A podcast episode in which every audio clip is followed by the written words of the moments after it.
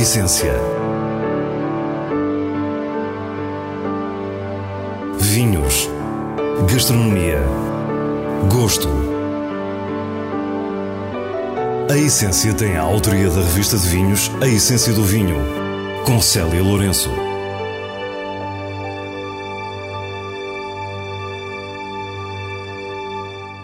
Boa noite. Começamos por lhe dizer que neste tempo complexo, consequência do novo coronavírus, a Essência do Vinho continua a levar até aos seus leitores, ouvintes e espectadores a sua revista mensal e os seus programas semanais.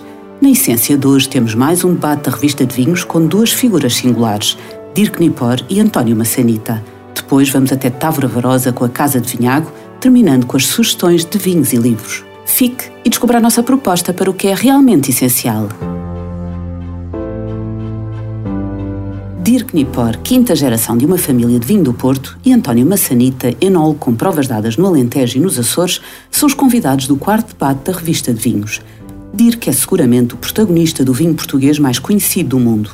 É enólogo autodidata, por vezes polémico, uma inspiração para muitos. Integra a famosa geração que mudou o Douro nos finais dos anos 90. Começou a fazer vinho tinto numa altura em que quase não existiam vinhos de mesa na região. Perguntámos como era o Douro na década de 1980, quando começou. Havia uma prioridade que era o vinho de Porto, ponto. Falando do Douro, não é? Uh, Portugal, no geral, fechou-se. Uh, Salazar fechou Portugal muito co cooperativismo, de maneira que Portugal ficou parado no tempo, o que tem claras desvantagens, mas tem a vantagem de termos castas que hoje em dia já ninguém tem, temos vinhas velhas, temos tradições, temos uma cultura muito própria. E dá-nos a sua leitura do cenário atual. Portugal está a sair uh, desse buraco e, e, a sair bem. Uh, eu acho que podia sair ainda melhor, ou seja, não copiasse tanto certas modas, mas. António Massanita é muitas vezes visto como irreverente e a inquietude é um atributo. São quais essas modas? uh, vinhos pesadelos, uh, muito álcool, muita extração, por exemplo. Uh, e o Douro brilha um bocadinho por exagero, no meu entender. O Alentejo também, mas, mas eu acho que é um defeito de modas em geral em todo o país. Eu acho que a maior parte dos vinhos do Douro sabem todos ao mesmo, independentemente de virem daqui ou dali. O que eu acho pena e dramático. E se perguntássemos qual é o perfil de um vinho DOC Douro, como responderia? Alcoólico, pesado, extraído, chato de beber. Eu não estou a ser politicamente correto, porque toda a gente acha que o Douro está a fazer vinhos fantásticos, mas eu acho que podia fazer muito melhor. O Douro é um terroir com tanta personalidade que não era necessário estar a copiar outra coisa. António Massanita tem um projeto na região com a irmã Joana, também enóloga. Nós temos o projeto no Douro e eu, eu subscrevo, uh, um, subscrevo que há muito vinho no Douro imbebível, ou seja, entendo o exercício, entendo o que é que estão a fazer, mas depois subscrevo esta ideia de que cada sítio deve. Uh, o que é que é terroir? E para mim é uma coisa que não podia ser feita noutro sítio. Há mais de dois mil anos, o desafio da produção de vinho sempre foi conseguir mais álcool. António diz-nos que esta evidência histórica justifica os tais vinhos potentes. E o que eu acho uh, interessante neste processo é que uh, há uma razão porque o Douro e o Alentejo, se são os, nos tintos o que vende melhor, porque é o que se andou a trabalhar. Andou toda a gente a trabalhar nesse sentido. Notámos que ambos estavam a dar muita pancada no Douro e no Alentejo. Eu, eu não estou a dar pancada. Eu, eu acho que convivem. A retrospectiva histórica não tem, não tem sentido moral. Agora, este é o, o que se dava valor na altura entre o que se dá valor e até onde é que nós fomos, fomos a um patamar de concentração que não é só a expressão do local, é a expressão do local com um conjunto de técnicas que se foram aperfeiçoando, um conjunto de castas, um conjunto... O António respondeu já à pergunta.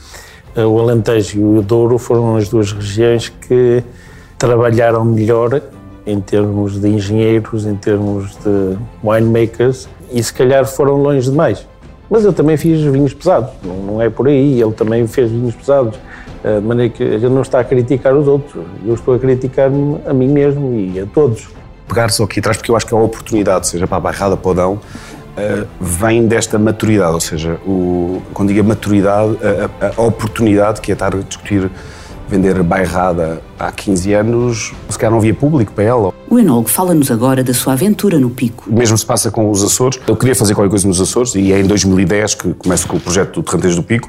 É a possibilidade das coisas serem o que elas são. Ou seja, se eu pegar nas gerações que foram lá antes, o que foram tentar fazer é tentar pôr os Açores a saber a Brancos do Alentejo, porque era o que se via na região dos Açores. E eu tive a, a felicidade, e digo mesmo isto, de nascer num momento em que, de estar numa fase do mundo em que o mundo está pronto para o autêntico e não está pronto para o mesmo sabor, por isso tivesse a sorte. Criou a Azores Wine Company, que revolucionou a produção de vinho no Pico. Estão recuperados mil hectares de vinha, o Terrantês do Pico já não é uma casta em vias de extinção e as uvas da região são as mais caras do país. Quanto a Dirk, fala-nos do seu foco atual. A Bairrada sempre foi a, a menina dos olhos azuis para mim. Para mim é o melhor terroir de Portugal. E estamos a seguir um caminho muito claro. Uh, nada de barrica, nada de madeira nova, só tonel velho. Uh, não extraímos nada. Pegar nas uvas, mais menos em gás e mais nada e depois dar tempo ao tempo. E temos assim a deixa para o tema dos vinhos naturais. No caso de Dirk, como surgiu o seu movimento Netcool? O Netcool, de certa maneira, existe porque eu sou totalmente a favor de vinhos naturais e vinhos biológicos, só que também se está a ir longe demais e irrita-me um bocadinho pessoas, e há um grupo grande de pessoas que quanto mais defeitos e pior e mais desgraçado o vinho estiver, melhor é. E eu não, não, concordo com essa lógica. Os vinhos que têm o selo Netcool são menos manipulados, mais leves e fáceis de beber.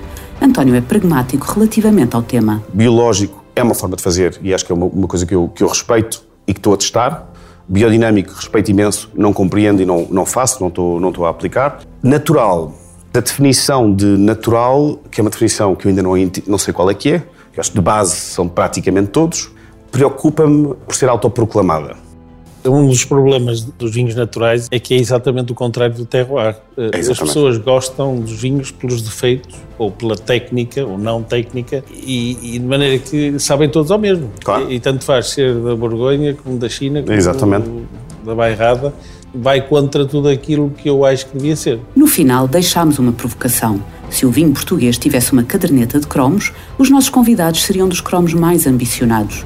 Com tanta exposição, como fica a geração seguinte? Se o que fizermos for irrelevante, hum, provavelmente é fracasso. Mas se for relevante, para algumas pessoas, há, espaço para continuar. Agora, não tenho dúvidas é que toda a gente quereria o meu cromo. o que eu sempre disse aos meus filhos é: o mundo é pequeno demais para dois dircos.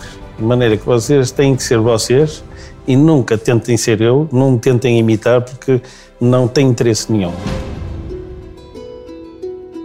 Hoje fazemos uma nova incursão pela região de Távora Varosa, a sul do Douro, onde a Ordem de Cister deixou uma marca determinante. Estamos em São Cosmado, no Conselho de Armamar, nas vinhas de Júlio Pedrosa da sua casa de vinhago. E como é que um bairradino faz vinho noutra região? Bom, isso começou quando eu decidi, há 60 anos, eh, enamorar-me de uma natural desta terra. E ter descoberto que uh, o pai dela tinha na frente da produção de vinhos uma frente forte, e por outro lado, porque eu tenho também, por cultura e por eh, trabalho feito, a ideia de que faz sentido contribuir para quem precisa mais. Este território precisa eh, de projetos económicos que ajudem a realmente fixar pessoas. Júlio Pedrosa é reitor da Universidade de Aveiro, foi ministro da Educação em 2001 e 2002 e é químico de formação. Quando comecei a falar na hipótese de recuperar a vinha do vinhago, e o vinhago era a vinha que o meu sogro plantou, isto era um soito antes, e ele transformou numa vinha, e eu sempre fiquei com a indicação de que ele considerava que o vinho do vinhago era o melhor vinho. Quando eu comecei a falar nisto, os filhos, eh, aqui o Paulo é um exemplo disso, falavam com entusiasmo dessa hipótese. A acompanhar-nos está Paulo Jesus, também químico, que juntamente com os pais e com o irmão é responsável pelo projeto familiar. Com a replantação da vinha começa a aventura uh, e começa a vontade de produzir vinhos de qualidade e que expressassem o que nós conhecíamos da história. Portanto, aqui a zona de São Cosmado e especificamente da Lapinha era uma zona em que o vinho era a cultura principal. Hoje em dia isso mudou, mas eh, era praticamente toda preenchida com vinha e olival. Paulo ajuda-nos a perceber esta paisagem. O que nós temos aqui neste terroir específico é essencialmente solos graníticos, mas estamos a cerca de 500 metros de altitude, portanto, basicamente a meio da encosta que vai para o, para o Rio Tedo, que nos abriga dos ventos frios do norte e que nos permitem maturações e qualidades de maturação das uvas muito boas, que resultam depois em vinhos que, a nosso ver, eh, têm bastante qualidade. A primeira vinha tem cerca de 16 anos e Paulo explica-nos porque tem apenas uvas tintas numa região de mercado onde o espumante é a principal produção. A opção da Casa de Vinhago em termos de produção de vinhos foi uma opção diferente da tradição da região. Especificamente, novamente, aqui na zona de São Cosmado e da Lapinha, eh, produzia-se essencialmente vinhos tranquilos e produzia-se sobretudo vinhos tintos. E, portanto, essa foi a primeira vinha que nós plantámos. Nós plantámos uma vinha de uvas tintas, de castas Toriga Nacional, Tinta Roriz e Toriga Franca, essencialmente. Alguma tinta barroca são castas típicas da região e também das regiões próximas de Oriente e do Dão. Seguiu-se a plantação de castas brancas e a produção de vinho branco. Os vinhos da Casa de Vinhago têm personalidade, assentam na frescura da região e são descomplicados.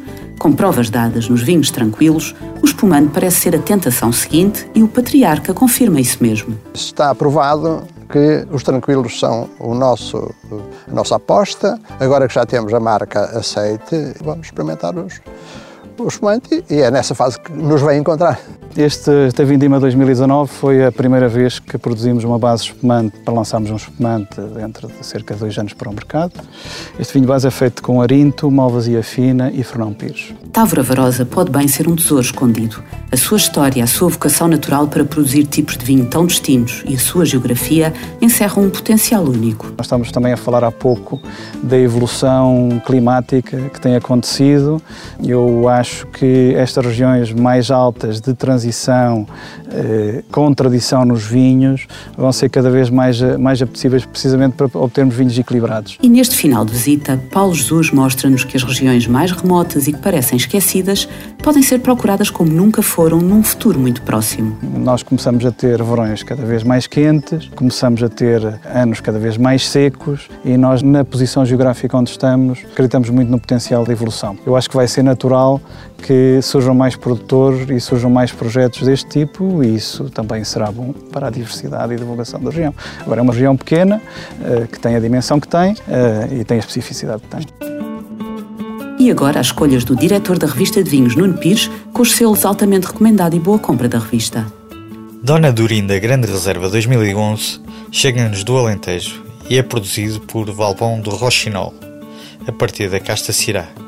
É um tinto com potência e amplitude, encorpado, estruturado para envelhecer. Um grande exemplo da expressão da casta no Alentejo, com muito potencial de guarda. É assim um vinho altamente recomendado. Identidade OM Grande Reserva 2018 é produzido na bairrada por Martin Wine Boutique. Este vinho branco, com as variedades Arinto e Chardonnay, apresenta uma forte impressão de frescura, uma boca muito seca e vibrante, salina e de assinalável persistência. Ótimo para a mesa e uma boa compra. Nos vinhos de bolso fazemos o elogio do açúcar. Já em tempo de Páscoa, pode inspirar-se nas receitas do chefe pasteleiro Francisco Moreira para colorir o seu tempo de dever de recolhimento domiciliário. O delicioso programa do canal 24 Kitchen Doces do Ofício transformou-se em livro e Francisco Moreira apresenta 66 receitas, cada uma acompanhada de um vídeo para tornar a empreitada mais fácil. Doces do Ofício é uma edição Casa das Letras. Despedimos-nos relembrando que a versão integral do debate está disponível online na página de Facebook e no canal YouTube da Revista de Vinhos. E não se esqueça, fique em casa. O estado de emergência nacional assim o exige e a nossa consciência também. Para a semana, à mesma hora, teremos mais vinhos e muitas histórias contadas por quem os faz. Tenha uma boa noite.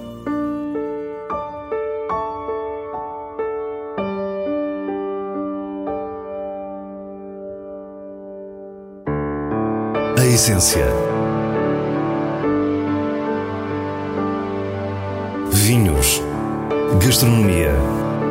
Gosto. A essência tem a autoria da revista de vinhos A Essência do Vinho, com Célia Lourenço.